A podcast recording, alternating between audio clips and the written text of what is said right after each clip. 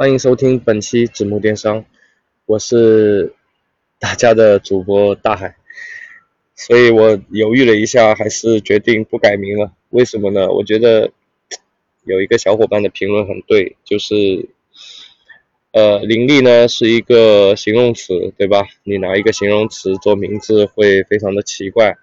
啊，我觉得他讲的也非常有道理，所以这么看来，我还是算了吧，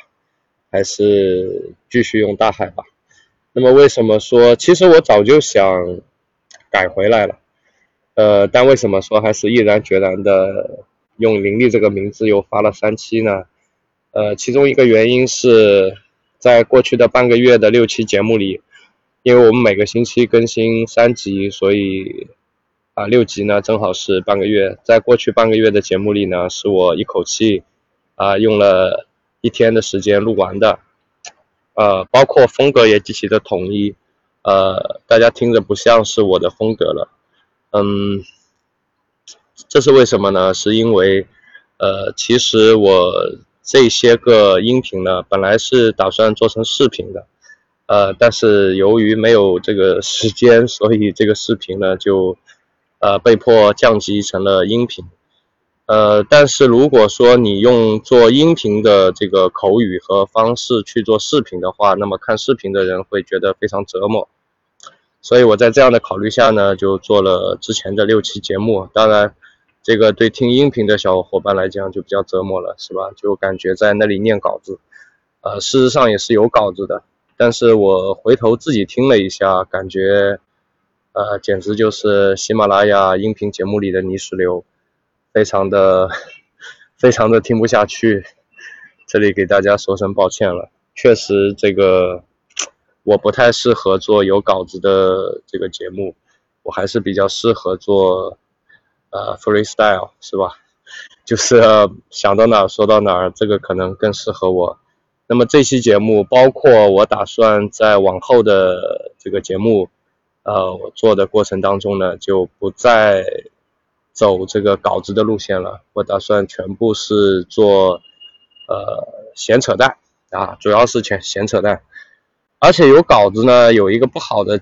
有一个不好的现象就是，有的时候，比方说像我之前六期，我都是准备好的，然后一口气干完啊，在。未来的半个月里慢慢发，但是这个虽然是好，就是对我个人来讲是比较偷懒的方式，啊，但是也有些不好，因为在这半个月里发生了很多非常非常有意思的事情，也是我想跟大家分享，或者说我个人仅仅我个人想要吐槽的一些事情，但都没有机会去发出来了，因为节目排满了，啊，我都是做了定时呃这个发布的。呃，但如果说换回音频的这种录制方法呢，呃，我现在也没有一个特别好的环境去录，呃，所以可能要打回到原形，就是，嗯，跟最最最最最早期的节目那样，我可能会在户外或者是在去哪个地方的路上，啊，或者是在哪个地方等人啊，一些碎片的时间，我就啊录一些音频。呃，但也做了一些升级吧，啊，因为之前我是用手机录的，那现在我为了这个事儿呢，也为了保证这个收音的质量呢，我特地去买了个 Wireless Go，啊，但是这里还是还是出了点意外啊，可能有些小伙伴不知道，我是一个索尼粉，呃，所以我是一个货真价实的索粉，呃，第一次因为索尼没有这种非常小巧的便捷式的拾音设备，所以我就转投了。呃 r o d 然后买了一个 r o d 的 Wireless Go，呃，虽然这么两个小玩意儿也花了我将近两千块钱，但是，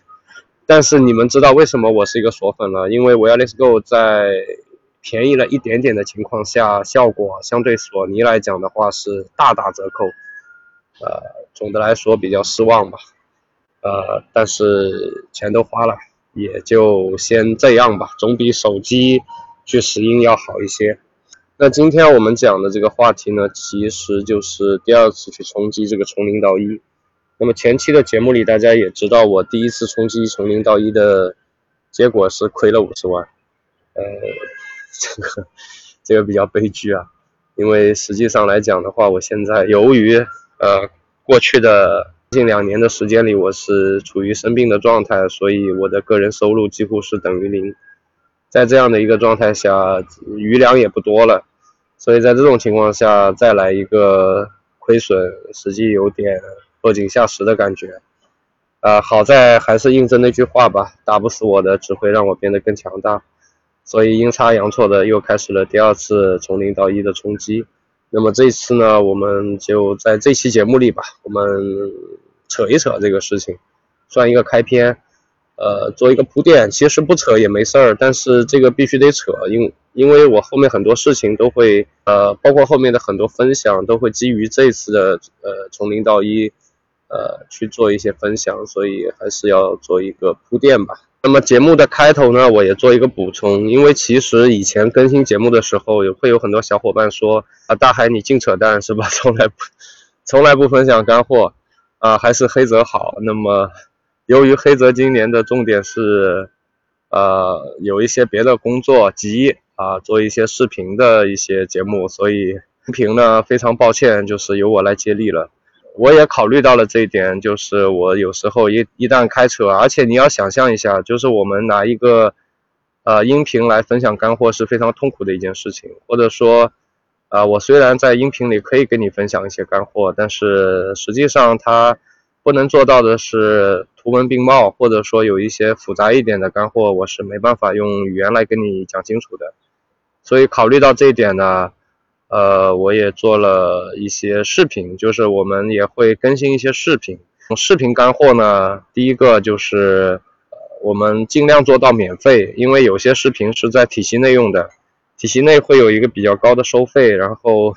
放到这边呢，尽量给大家免费。如果实在不行要收钱的，我们也是象征性的，就是收个十块钱以内，基本上能做到免费吧？好吧。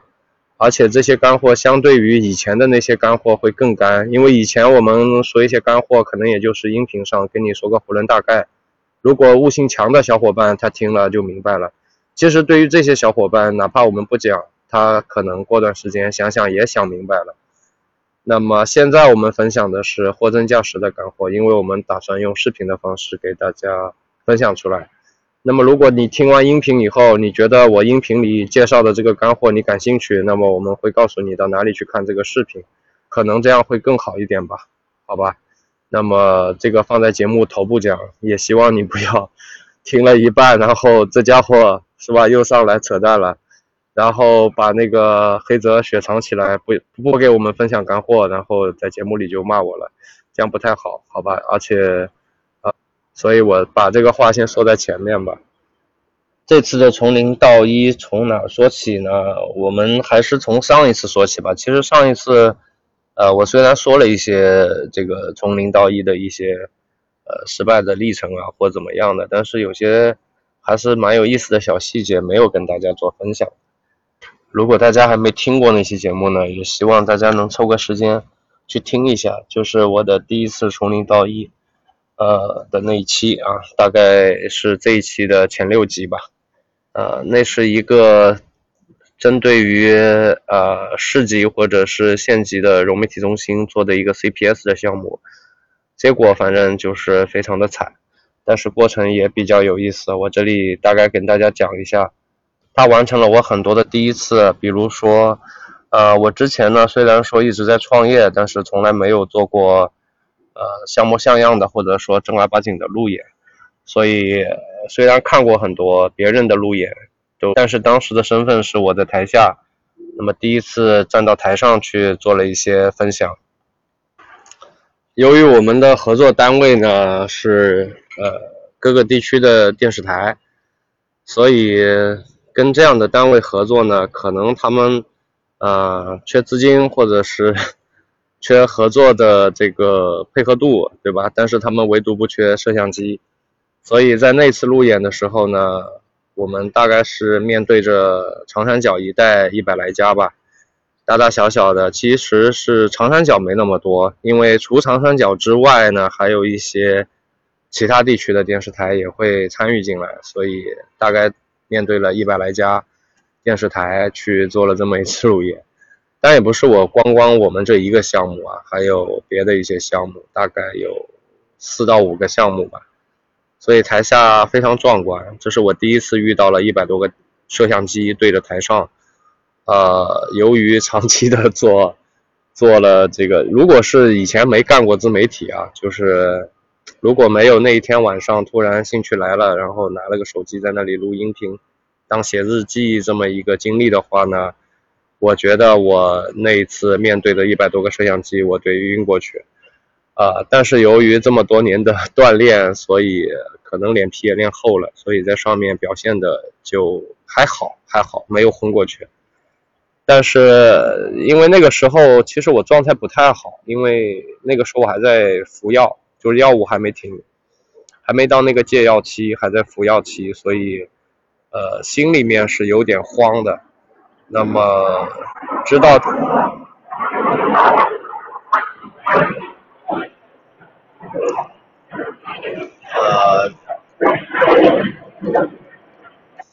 刚刚在头顶飞过一辆战斗机，不不是民用的，是战斗机，所以这个声音会这么刺激。那么刚刚说哪了？说到，由于我们当时去那边的时候呢，呃，我这个药还没停呢，就是药不能停。啊，所以前一天晚上是比较的紧张的，其实，呃，而且来的比较突然，就是本来我们这个项目呢，啊，我刚才停了一下，是等那辆战斗机过去，然后说了没三句话，又有一辆战斗机过来了。啊，我们这边附近有一个军事基地，所以经常会有战斗机，呃，在这边做练习，还不知道干嘛的。反正一旦哪里紧张了，这个战斗机出来的频率会比较的高。呃，说到哪了？说到那个前一天晚上就比较紧张，所以当时做了很多的准备，而且就来的比较突然嘛。因为本来我们这个项目是打算放到第二次就是上会和路演的，但是临时的一些改变，其中一。呃，顶在我们前面那个项目被被砍了，所以我们就猴急猴急的把我们的项目给拎了上来，大概也就提前了，就比方说第二天的早上十点多钟，啊，轮到我们上台，那么就是前一天的下午五点钟左右，就吃晚饭边左右才通知我们，那个时候我们连稿子都没准备，所以你可以想象一下。包括我们没有经验，从来没有跟电视台合作过，也不知道说一些什么样的话是他们啊听得明白的。因为因为我们会要讲到很多关于互联网的东西，如果你大量的什么呃术语啊，或者是一些他们不理解的东西说了，可能可能会有点小问题吧，就是效果会比较差。所以当时也不能由着自己写，所以我们写完稿子以后还交给了。我们这边台里的一些领导去让他们先审一下，看看有哪些地方是说的有问题的，然后再打回来再修改，改完了再发过去，然后他们再打回来。呃，打来打去的修改稿子完成呢，大概会在已经是到了十一二点钟了吧，已经很晚了。所以正式登台的第二天登台之前，你是不能看稿的，你是要把整篇稿都背出来的。所以我那个时候脑子又乱。而且恰恰恰恰又是个精神类的疾病，所以就压力比较大，那就开始背稿，光背稿还没用，还得要还得要配合一定的肢体语言，总不能登上台以后就表现出一个双手无处安放的状态，所以还配合了一些抑扬顿挫以及一些肢体语言做了一些练习。等整个准备完了的时候，其实天就放亮了，已经是早上的五点多钟了。呃，留给我的睡觉时间还有四个小时。其实我想讲这段是有一个什么用意呢？就作为一个创业老老鸟吧，其实有的时候别人会觉得，哎，你怎么运气这么好，是吧？或者说，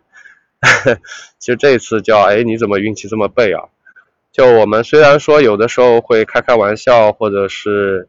呃，看起来挺不正经的。但实际上，我们在面对一些事情的时候，即便是一个创业老鸟，即便是比较有经验了，但是我们在对待一些事情的时候还是比较认真的。我觉得，其实每个人的资源和天赋都差不多，能拉开差距的也就是态度，就是一些细节，就起码我是这么想的。所以就算有有病，就算 就算药不能停，但是我觉得你要么就干脆你跟团队说，你说你们叫一个对吧神经有病的人上去不是很合适啊，我就不去了。但是如果说你接下了这个任务，你要上台，那你代表着一个团队的话，那你就要为团队的其他小伙伴负责，所以你得要表现的呃更加的富有责任感，或者是更加的认真的去对待这件事情。那非常幸运的是，其实那天我发挥的非常好，或者说非常不幸的是，那天我发挥的非常的好。如果我发挥的不好呢，大概也就。帮我省了很多钱，是吧？但是很不幸的是，我发挥的比较好，所以那次还不错吧？啊，然后后面由于这个还不错，然后后面就亏了一点啊。好了，那关于这个事儿呢，我也就不想聊太多了。具体如果大家对这个 CPS 的事情感兴趣呢，回头可以听我的那期节目，好吧？那实际那票干亏以后，我可能，嗯，倒也没有沮丧啊，或者是死去活来啊，倒也不至于啊。就我向来觉得自己对于资金亏损啊，或者是生意失败啊，或者是啊其他的一些什么不好的这种负面的承压能力还是不错的，我相对比较乐观。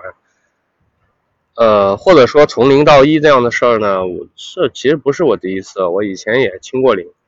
也转过型，反正你每次转型就意味着从零到一嘛，对吧？所以就还凑合吧，内心还是比较的 OK 的。但是生病期间呢，其实我也考虑过很多其他的问题，呃，包括个人的价值观呐、人生观呐，也也有了一些蛮大的变化。啊，比如说我当时给我触动比较大的一些人和事儿，或者是一些话，比如说陶渊明，我记得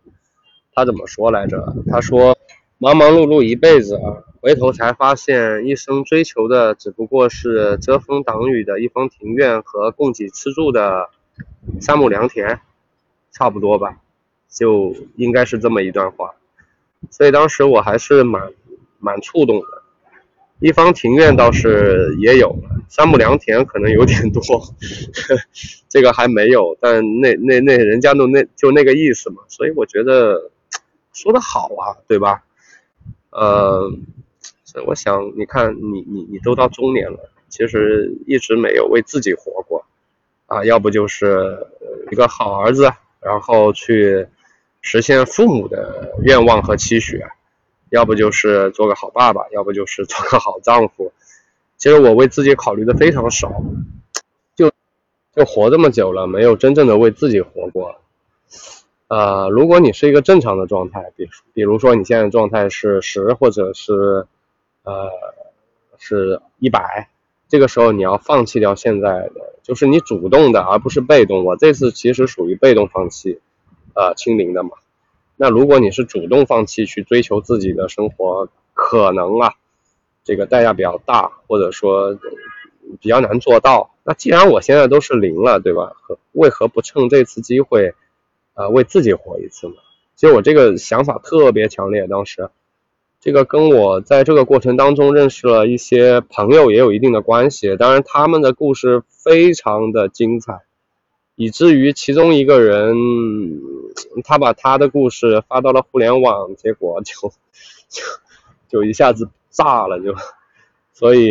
以后我们节目可能因为现在反正都是扯闲篇，所以如果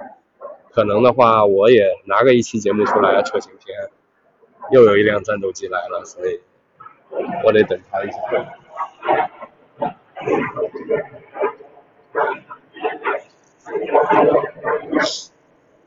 好，那我们接着说啊，就前面呢，我想为自己活。其实我这个人兴趣还蛮广泛的，所以我想就就着自己的兴趣啊做点什么。其实我我虽然说我没做过手艺活或者像木工，特别是木工这种啊，我没做过，但是我觉得挺有意思的。因为我也尝试过做过别的什么东西，比方说我也尝试过别的什么爱好，甚至是啊，比如说像钓鱼啊，我也去尝试过，呃，跟着小伙伴去钓鱼，呃，养病那段时间嘛，反正没什么事儿干，就去钓鱼，但做不下来，根本做不下来。我发现我是那种喜欢，呃，忙忙碌碌不要停下来的那种，所以，所以后来就尝试了一小会儿的。今天是怎么的啦？这是第六架了吧？战斗机，我不知道你们能不能听得到。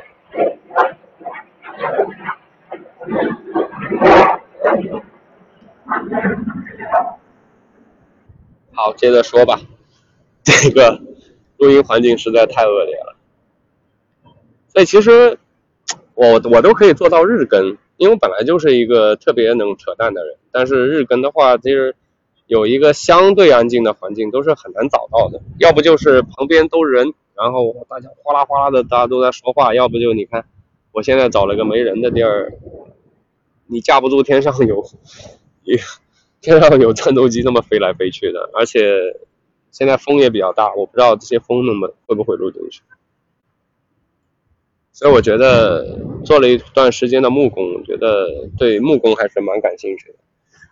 当时想地儿都找好了，我地儿都看好了，呃，一个不大的，大概三百来平吧，一个一个一个一个，呃，厂房是我一个朋友，他他在做，他一下子租了一栋楼嘛，反正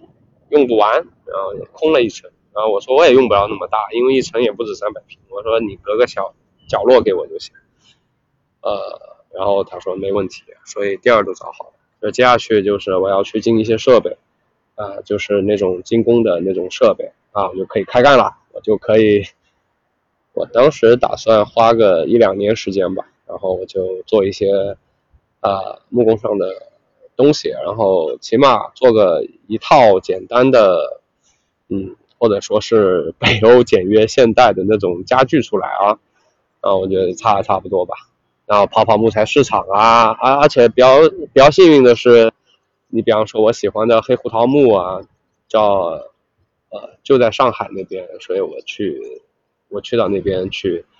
做这个也比较比较方便去看一些木材什么，所以我都想明白的情况下，想要启动这个事儿了，就在这个时候啊，然后然后就这么莫名其妙的。迷迷糊糊的就开始了第二次的从零到一，是怎么回事呢？是啊，那天下午吧，然后我一朋友打了一电话过来，说那个干不干百事，我当时就懵了，我什么什么啊？然后就跟我讲了一下，大概就是说他们拿了百事的这个，就简单的说一下吧，就他们当时拿了百事的一个品牌啊，那么。我简单介绍一下这兄弟吧。这些兄弟呢，以前是做北极绒的，大家都知道，我们以前也是干这个的。啊，中国四大金刚嘛，就是品牌授权界的四大金刚，南北恒宇，啊，南极人、北极绒、恒源祥、余兆麟，是吧？四大金刚臭名昭著，什么品牌都能往上套，对吧？北极人万物皆可啊，南极人万物皆可南极人，对吧？呃，那么他以前就是干的。北极北极绒，啊，就北极绒的招商的大哥和二哥，那么拿下了百事，所以 终于把魔爪伸向了国际品牌，是吧？然后呢，他说这个百事呢，现在呢，第一个就是他们有经验，你看我们以前的战绩，然后就跟我炫了炫耀了一下。第二个呢是这个百事呢，实际上是一个比较干净的品牌，因为在国内呢，并没有像南极人这样丧尽天良的。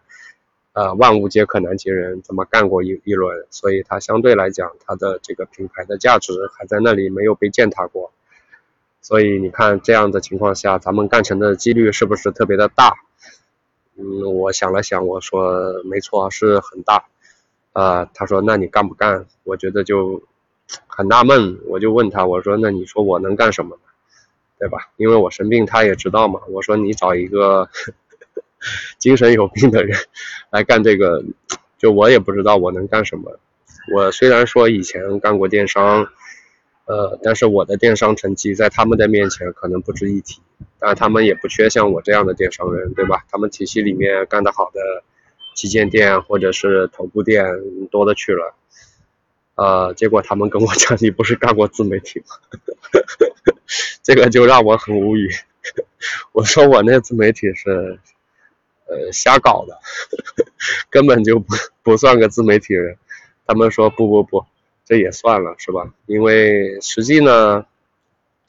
我后来也就明白了，其实作为自媒体呢，呃，如果是比较年轻的，比方说我们现在说自媒体做的比较好的，像一些百万级的百大，或者是这个几百万粉的斗鱼、虎牙是吧？抖音、快手，很多人呢是没干过电商的，这个倒也确实是很多人没干过电商的，但也有一些电商讲师。上蹿下跳的也搞了一百万粉，我不清楚啊。呃，假如说也有这样的人嘛，那他这个实操是比较差的，就是他的专业就是讲师，呃，就就实操店就基本没超过，拿出来的案例都是，呃，不知道从哪里搞来的，所以，嗯，实操会比较差。作为我作为我这几个合伙人，可能更看重一些实操和跨行业、跨跨行业、跨类目的一些能力吧。呃，其实我是不合格的，实话实说，我是不合格的。是他们觉得，因为这个年代变了，这个时代呢，呃，直播变得非常的重要。就比方说这次百事的主力战场是在直播，啊，那么再其次呢是各大电商平台，然后再其次呢是二类的这个电商平台，所以大概就是这样的一个阶梯的一个权重分布。呃，所以他们觉得有需要有一个对媒体有一定的认知度或者是熟悉度的人去操盘相关于媒体的这方面的事物，那么还需要这个人呢是一个实干派，就是以前真刀真枪操过电的那种人。这么分析下来，好像我勉强也能及格了，所以就问我这么一回事儿。呃，但是我有一个很要命的问题，是因为你做品牌服务这块来讲的话，你经常需要出差的，你需要跟你的客户进行沟通，需要跟你的供应链进行沟通，对吧？需要跟各个地区的小二进行沟通。但是，嗯，但是我有一些个人的问题，虽然说我现在基本上你们听节目也听得出来，跟个正常人没什么区别，但是，但是还是有一些小小的问题，比如说。我以前没有这种症状，比如说像幽闭恐惧症，我以前是没有的。但是呢，由于这次的一些并发症状，所以它它它被激发起来了。可能它潜藏在我的基因里，但是这次被激发起来了，所以我没法坐汽车坐时间太久。但是又换回来说，好在什么呢？好在抖音在抖音电商在上海，对吧？抖音不在上海，抖音电商在上海。然后拼多多在上海，然后天猫在这个杭州，所以，所以就非常爽。无论我们去哪个地方，基本上也就是像杭州的话就四十分钟，如果去这个拼多多或者是去抖音电商的话呢，也就是在两个小时多一些吧，两个半或者是，那就可以到。那我现在能承受的极限时间是三个小时，所以基本问题也不大。基于这样的考虑呢。我还是妥协了，非常的 没有出息，因为本来想为自己活一次，但是最终还是妥协了。可能这就是一个悲催的四十岁油腻中年的一个选择吧。呃，我觉得如果这次失败的话，当然，呃，我不能这样诅咒自己，是吧？我也没那么多子弹再失败了。这次投入的金额也会比较大，呃，比上一次更大。当然，我这里先不说了吧，就是万一失败，我要亏多少钱？但如果真的失败，我会跟大家汇报的。那如果再失败，再去追求自己的梦想吧。我可能当时就这样的去解脱自己，所以现在就加入了百事的这个大家庭啊。嗯，那么最后呢，其实就是这期节目的一个重点，就是我其实我加入这件事情之后呢，实际上对这个节目是有极大的帮助的，因为以前呢。大家也知道，我们是自己做店的，虽然说有的时候，呃，也会亏，对吧？有的时候成绩也还不错，但是呢，基本上你百分之八九十的时间呢，都是又有一辆战斗机过来。是什么意思呢？是意味着我马上要进入战斗状态了吗？好吧，可能是这个意思。呃，虽然我们经常会自己的去做这个店，然后，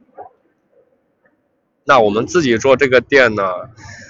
基本上百分之八九十的时间是耗在自己的店里的，所以相对看的东西或者是做的东西就比较的比较的局限，因为你会局限于自己的这个类目，或者说你长期的，其实我们做的事情啊是在重复的。呃，大家如果做过店的人都知道，你虽然说每天忙得跟个狗一样，但是实际上，哎，录不下去了呀，这是咋了呀？怎么这么多战斗机？国泰民安吧，好吧，希望不要再来一辆战斗机了。实际上呢，在做店的过程当中呢，我们大部分的时间是在重复的做一件两件的事情，所以。能分享的东西非常的局限，而这次换成了品牌这块呢，呃，就比较爽了。我就随便说一说吧，就比方说我们以前做呢，非常专注，非常专一，对吧？就是怼着个淘宝在那里做，但虽然后来也去碰了拼多多，但是主要还是怼着个淘宝在做。那么这次呢，我们可能会做的非常的广泛，比如说像抖音电商、快手啊，然后像淘宝、拼多多。呃，这是最主要的四大阵地，对吧？那么除此之外呢，还有一百来个平台，很多平台我都闻所未闻，呃，但到时候也可以看一看他们的成绩和成果。但有些平台也会比较好，比方说像得物这种平台，日本本来也就比较好，呃，但是以前我就比较局限，我可能会觉得，哎，我现在做这东西挺好，对吧？能给我赚钱，是吧？我为什么还要花精力去那里沾花惹草呢？所以。对，就不知道外面的世界到底有多好，所以这次的话，可能我的视野会更加宏观一点。那么第二个是什么呢？第二个就是说，其实大家可能没干过这个工作，如如果说有干过的，可能会知道，就是你作为一个品牌授权方或者是一个品牌服务方来讲的话，那么你最大的这个大量的时间是在干嘛呢？其实就是做商家和平台之间的一个桥梁。那么我们一方面是会遇到各种各样的我们的这个体系内的商家的一些问题，因为他们有一些问题都需要向我们回馈，希望我们给到一些解决方案，所以我每天都在解决各样各种各样的问题。第二个就是我们呃对接的比较多的就是小二，以前我们遇到小二就像遇到了什么父母官一样，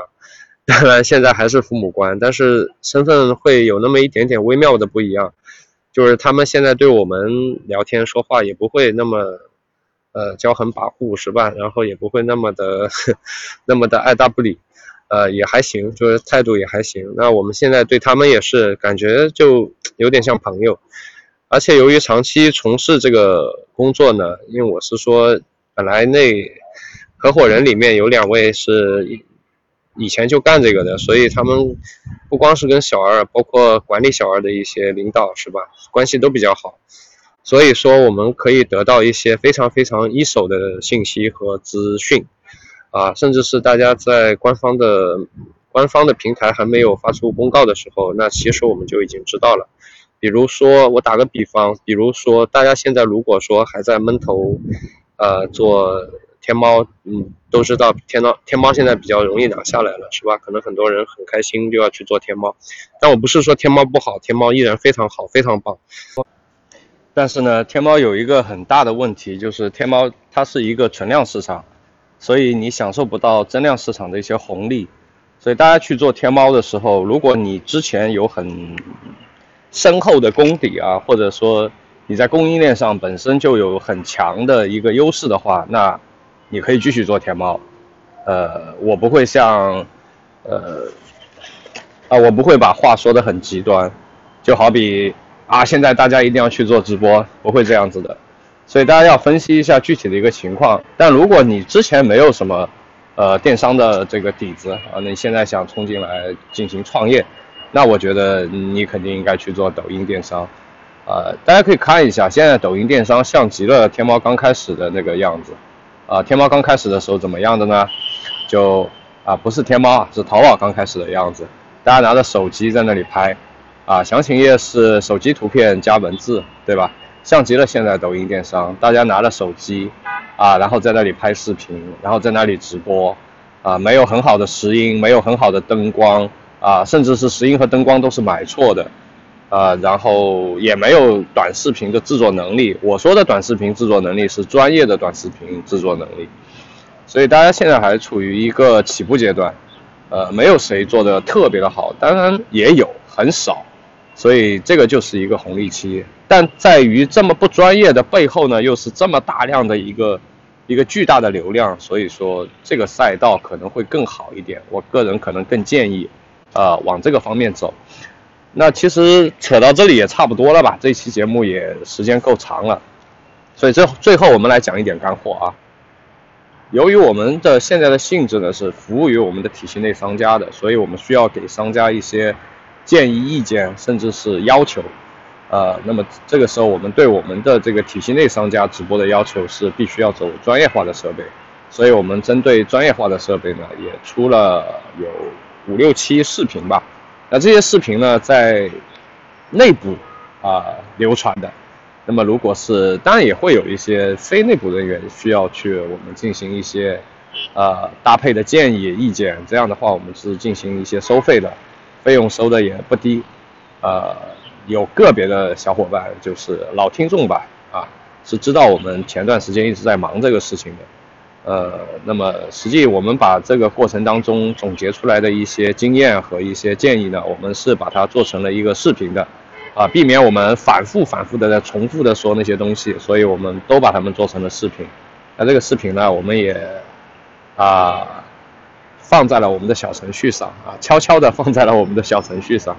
啊，目前是免费啊，就可以观看到的。那么可能有些听众是不知道我们有个小程序啊，就那么就是你在微信的小程序里搜索“子木学堂”这四个字，子木就是我们节目的那个子木，子木学堂这四个字就可以找到我们的小程序，在小程序的首屏。呃的第一个板块就是关于直播的一些硬件的搭配的一些视频，那么大家可以把这样的视频看一下。那看完以后，如果你是做淘宝也好，其实淘宝现在直播也非常的猛，是吧？那么你不管是做快手也好，还是说将来想要进入到短视频这个领域，那未来的话，我觉得必然是用视频来说话了。早期的话，最开始是用文字，对吧？然后从文字。嗯，变到了这个图文，啊，然后就变成了读图时代。那么现在必然，